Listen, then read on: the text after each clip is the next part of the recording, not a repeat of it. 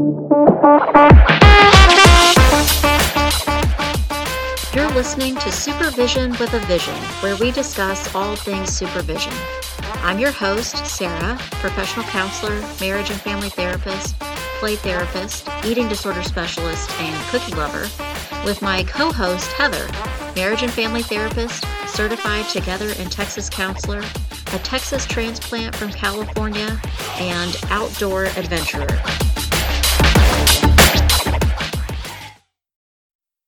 Hi, welcome to Supervision with a Vision. Today we're talking about how intuition impacts counseling and supervision.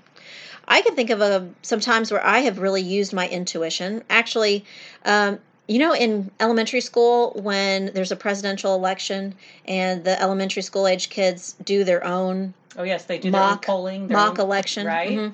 I remember in kindergarten it was a, an election year, and we did our little mock election, and my mom asked me who I voted for when I got in the car that afternoon, and I said, "Not that guy." He looks like a used car salesman. Clearly, my intuition, right? Because as a kindergartner, I probably didn't know what a used car salesman was Right. but I was just drawing from my instinct what I thought about each candidate. So, um, Heather, do you have any examples of times where you've used your intuition? Uh, one time is pretty personal to me. I chose to step away from a group of peers who I was in a lot of activities within high school and I had just found them draining. I just found when I was around them I wasn't I was the girl in the group not having a good time and I didn't really know why. Mm-hmm. And later it served me really well because I wasn't part of that group and was able to um, get immersed with a teacher and do some fun projects that really actually led me down the counseling field. Oh, you it, it allowed you to find you. Right. Good example. So, intuition really matters when it comes to being a counselor. I think that uh, it leads people into helping fields, Right. but doesn't always mean that you will be a good counselor. What do you think are some of the things that are needed in order to be a good counselor in addition to, to it, intuition? Right. Trusting your intuition is important, but then also education, um, further education, not just schooling, but continued education, and then really having a mentor that guides you the right direction. hmm So, Heather, are you talking about furthering your education, meaning seeking out opportunities outside of school once you've graduated? Right. I mean, yes, we have that requirement for continued education, but I mean more so in uh, maybe even other fields to better understand. So, it maybe an example would be if you work with a specific population, realizing that you have some things to learn or understand in order to be most effective with those. Right. Those I people. actually had a supervisee that was also doing her play therapy um, credential, but she had actually never taken any child development classes that weren't required for her master's, nor had she ever been in a preschool or elementary school setting. hmm So sometimes that day to day experience is just as important as the clinical experience. hmm Um, when are some times in counseling or supervision that you feel like intuition is so useful and important? in the moment decision making time. Mhm. Um, a client or supervisee brings you something you weren't expecting, and you've got to shift and remind yourself that you can do this and you can offer the right kinds of feedback. hmm Sure. So maybe even uh, a current issue that so many of us have transitioned to virtual sessions. Yes. That that required of us being able to make decisions in the moment, decide as we were going, Right. has been really useful, Right. necessary for us. Right, that flexibility is key. Um, I'm also thinking maybe when you meet with a supervisee and realize they have a more pressing need, or maybe it's something that's not even related to one of their sessions or one of their clients, but something's going on for them that needs addressing. Right, and you almost have to stop where the flow of supervision was and really check in with them in the moment. It also makes me think uh, kids say the darndest things. Right? So I don't know if, how often that happens to me in supervision, but absolutely in sessions. And I think then it helps my experience in supervision when I can relate that to a supervisee that, yeah, as long as I've been practicing counseling, there are always times where I'm surprised or I didn't anticipate something was going to happen. And I think it's it's nice to be able to share that with a supervisee that you can't always And no know. matter how many years you've done it, you will continue to be surprised. Well, that kind of leads us to when does using your re- intuition or relying on your intuition potentially cause you to stumble within supervision or a cou- or a counseling session? I think sometimes it can lead us to be a little biased. I don't necessarily mean like negative bias, just biased from our own experience, biased from what you've seen that supervisee go through already. Sure. So relying too much on our intuition means that we sometimes have difficulty seeing things from a new perspective. Right.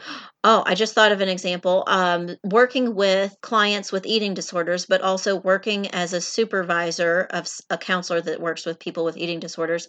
So often I hear eating disorders are about control. And it just, I just have to make faces and hold my breath for a little bit because it just, that just simplifies things so much and drives me crazy that it relies on intuition or experiences that we've had in the past without allowing us to consider that there are other possibilities. Absolutely. Heather, can you think of a time in counseling or supervision where that you felt like that has happened to you? I can think of a time when my intuition maybe didn't kick into gear when I needed it to. Working with a client that I kept having a hunch that something was wrong, but I couldn't figure out what that hunch was. And it was stumbling me maybe for a good thing that I was getting tricked up. Mm-hmm. I was getting um, caught up with some bad boundary issues, this client needing too much personal hand holding. Mm-hmm. And that was something that I think I use it in supervision to this day as an example of you can get sucked into someone else's issues if you're not listening to that intuition. My intuition was telling me all along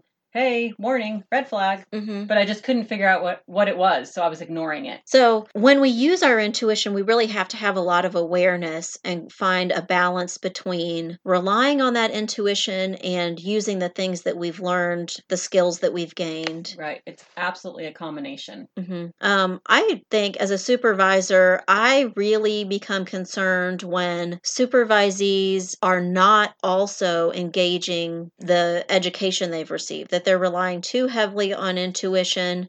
And when I ask them to explain why they've done something in a session, they have a hard time explaining. They don't have educational experiences to draw from. Right. And that can really hinder them from growing. They're not going to continue to develop as a therapist if they're kind of stuck in the mindset hmm of not being able to catch that. That I mean, I think that's fundamental to the idea of counseling that we are all always learning, changing, growing, and so potentially intuition can keep us from learning and changing and growing because we feel like we know or we feel like we've got what we need in order to make good decisions. Correct. So then that kind of leads us to our goal in, in counseling and supervision is that we hope to help people gain insight by way of using their intuition. Right. And Psychology Today's January 2020 article, Eight Truths About Intuition, describes the difference between insight and intuition a little bit.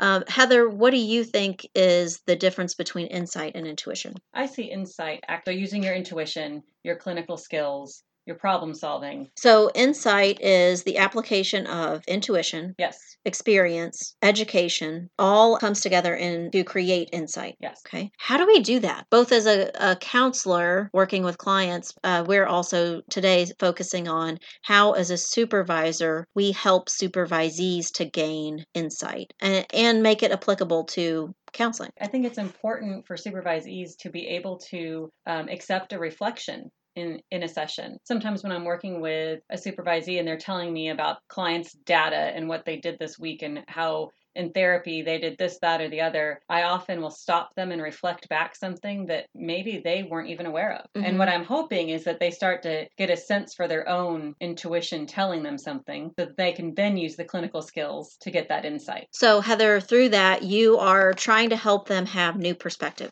Correct. by saying it back to them, presenting the same thing to them in a different way, reflecting it to them, Right. hoping to, for them that they'll be able to see it Right. from a new angle, given all of the things that they have, Right. all their resources, insight, intuition, education. Right. And really reflecting that there's a flexible mindset to have with this, and there's a, a call for when you need to have just a very rigid mindset. But great gaining insight is going to call for having flexible thinking.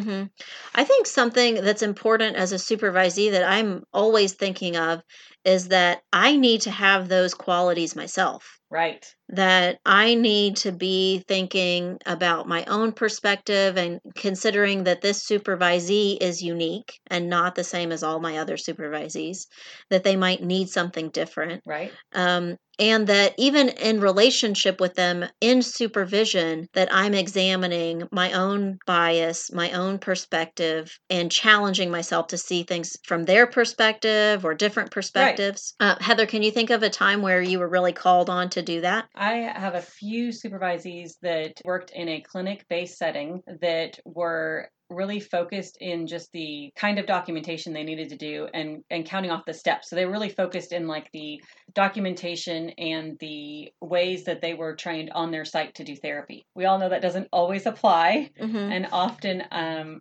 with a couple of those supervisees i reflected back like hey wait you missed some of the main point here. This is important. Don't forget these other details because they matter and although that's using my intuition, it's also using clinical skill of like, you missed a whole point. All of these kids came from trauma. All of these kids have had XYZ happen to them. And I mm-hmm. think it's important not to get stuck just in the day to day documentation about what needed to happen and writing their notes a certain way that their supervisor on site needed. Mm-hmm. Um, I think, yeah, that uh, we have room to learn from maybe um, even in learning something as I think mundane and what feels like boring to a lot of counselors about documentation that right. you might th- see how they're doing their documentation and go oh i could add that to how i do right. things or i could adjust but also helping them to see a bigger picture that documentation is one piece of the puzzle, but there are other things that are equally, if not more important in, right. when working with a client. I had a couple of uh, upset supervisees that week when I asked them to redo their notes in a different way mm. for my benefit, just for them to have different introspect- introspective on it. Mm-hmm, mm-hmm. Um, I can think uh, of a couple of supervisees. Actually, I met with them as a, a triad, and both of them their second language was english. Okay. And i think i learned so much just from hearing their life experiences related to that um, that has helped me with new supervisees new clients um, that they were really proficient mm-hmm. in English and could I couldn't imagine that they had any insecurities related to that or would have worried about that. But um, I really appreciated and learned from, benefited from hearing them talk about uh, things that they thought about, worked on, considered, and then how that influenced the way that they talk to their clients um, how they talk. I think it influenced, I didn't realize it at the time, but it was influencing the way that we were talking to each other. Right. I love it when that happens, when you can look at your experience with a supervisee and realize that you too, as a supervisor, grew mm-hmm. and gained something from the experience. So, some ways that we think about helping our supervisees gain insight by using their intuition, but also their other assets, include reflecting back to them to help them gain perspective, challenging ourselves to have new perspective all the time. Heather, can you think of other ways that you are mindful when you are uh, helping supervisees to gain insight? I always like to play a little bit of the what if game where I'm asking them to go outside the box, where I'll say, okay, you told me that from a very cognitive behavioral standpoint. What if you were this theorist? What if you were Adlerian? What if you were family systems? How would you respond then? Mm-hmm. Which they don't always enjoy, but I think it's important to be able to have that um, flexibility to see what other options there are. Mm-hmm. I think that's super valuable. I don't know any counselor. As, I haven't known a counselor either as a, a coworker or um, as a supervisee of mine that I think started out with one theory and has always right. stuck to that same theory without any deviation, and that really theory is personal. So each one of us is a different type of Adlerian counselor or CBT counselor right. or person centered counselor. We all have our own spin on that. So I think it's uh, really valuable to ask supervisees to examine that regularly. I think it's fun Gives to ask them to to to yeah. look at from that different perspective and sometimes see that a counselor with a different theoretical perspective might look and interact in the same way with a counsel with a client or a supervisee but conceptually is thinking about it differently. Right. So i, th- I think that is really valuable to ask them to, to look at different ways that a counselor might interact with a supervisee or a client. Let's see what any other things that you might do to help a supervisee have different insight? Sometimes i ask them to think about what would I say before I give my answer. So I don't know if that's prescribing the sy- symptom or not, but before they even ask me, I'm I'm ask them to report and say, well, what do you think I'm going to say about that? Just because mm. I want them to think, okay, so let's say you have 10 years experience and you have experience in this field. What how would I reflect that back? Right. So you're asking them to engage some problem solving, yes. like go almost go from the beginning of the process to the end of the process, apply all of those things. Right. So using their applying their intuition, applying their insight in order right. to come up with the answer. Um, something that I think I do, I ask them to sometimes identify the part that's intuition and identify the part that's insight education Ooh, so that they can like that. they can be clear on what they're using right um, what one way i might do that is i might ask them well what does the mom part of you think yes. right now or mm-hmm. what does the woman part of you think right now or or male part of you and then what does your education tell you? Right what does your site tell you? What right. what does your clinic or your your right. work site tell you? How do they like to handle things? So that they can look at all the different pieces and knowingly apply the part that they want to apply. I really like that. I bet you catch also a lot of bias yes. Mm-hmm. where and again like i think you mentioned before not necessarily a hurtful bias right. but perspective gained from life experience that we're wanting to expand. Right. Uh, well, I think this morning we have talked about um, how intuition has affected us personally, how we apply it, both in our personal lives and in counseling. Um, and we definitely have talked about times where intuition is a great resource and value to counseling, and also sometimes where it can cause us to stumble and um, have some difficulty in counseling or supervision. And we've talked about that truly the goal of counseling and supervision is to gain insight through using all of our resources, including intuition, and that it's an important role of a supervisor, supervisor to help a supervisee do that, and some of the ways that Heather, you and I do that with our own supervisees. Thanks for joining us on Supervision with a Vision. You've been listening to Supervision with a Vision. Head on over to iTunes to subscribe, rate, and leave a review. Be sure to check us out on Facebook and Instagram at Therapy Academy to join the conversation and get show notes. We'll be back next week with more Supervision with a Vision.